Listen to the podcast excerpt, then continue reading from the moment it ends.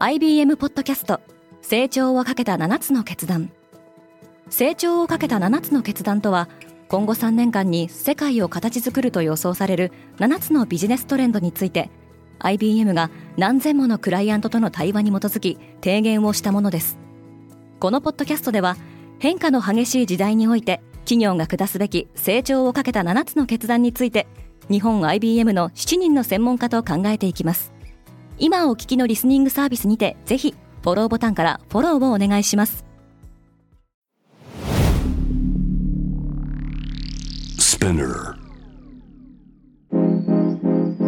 Good morning, ケリーアンです。4月26日水曜日世界で今起きていること。マイクロソフトの最新決算は予想を上回り株価も急騰しましたレイオフ続きのアメリカテック業界にとって久しぶりの明るい話題となりました。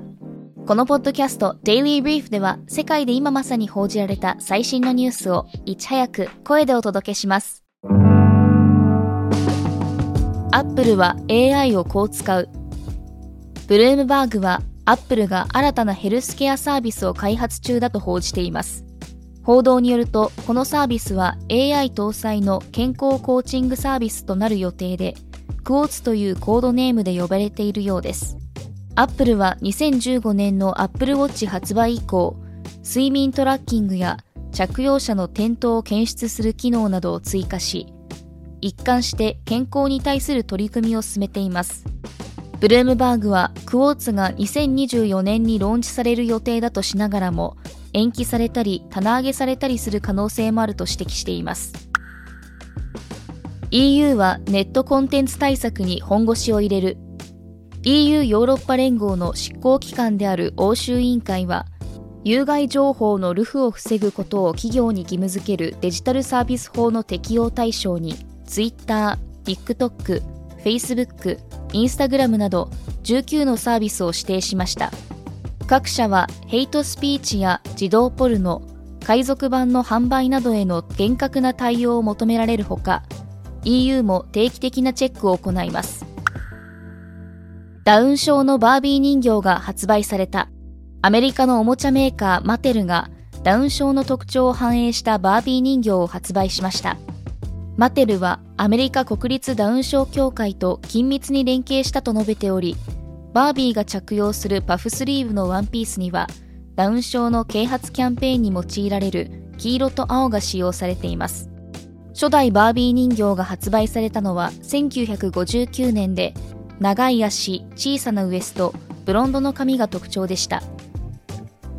近年ではその造形が多様性を欠いているとの批判も相次いでおり、様々な身長や肌の色のバービーが発表されているほか、補聴器や義手、車椅子を使用するバービーも制作されています。ネットフリックスは韓国コンテンツにかける。ネットフリックスは向こう4年間で韓国でのテレビドラマや映画制作などに25億ドル、日本円で3300億円を投じる方針です。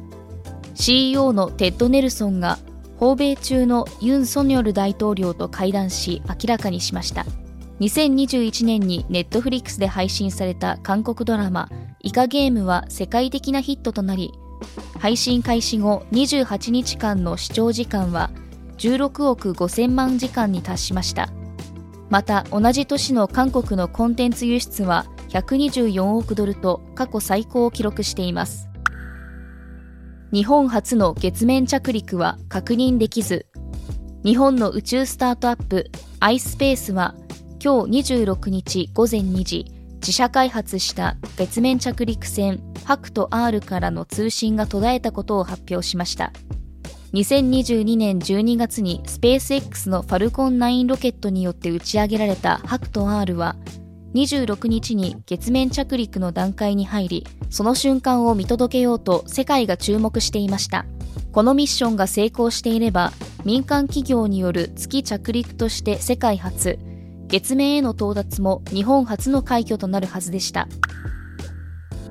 80歳のバイデン、再び大統領選に挑戦する。アメリカのバイデン大統領は25日に公開した動画で、仕事をやり遂げようと自身への支持を呼びかけましたすでに最高齢のアメリカ大統領となっているバイデンは再選すれば任期終了時に86歳となりますが民主党内に有力な対抗馬はいないとみられています。一方すでに出馬を表明している共和党のドナルド・トランプは女性作家から性的暴行疑惑で訴えられ審理が始まっています。今世界で起きているニュースをいち早く受け取りたい方は Daily Brief をぜひ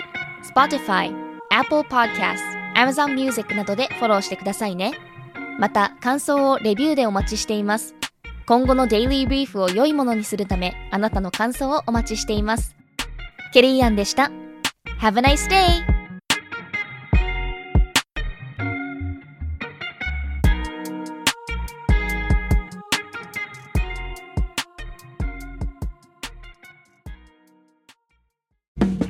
リスナーの皆様より多くのリクエストをいただいている話題のニュースを深掘りしたエピソードを週末の有料版で配信中です。今なら1ヶ月無料トライアルを実施中。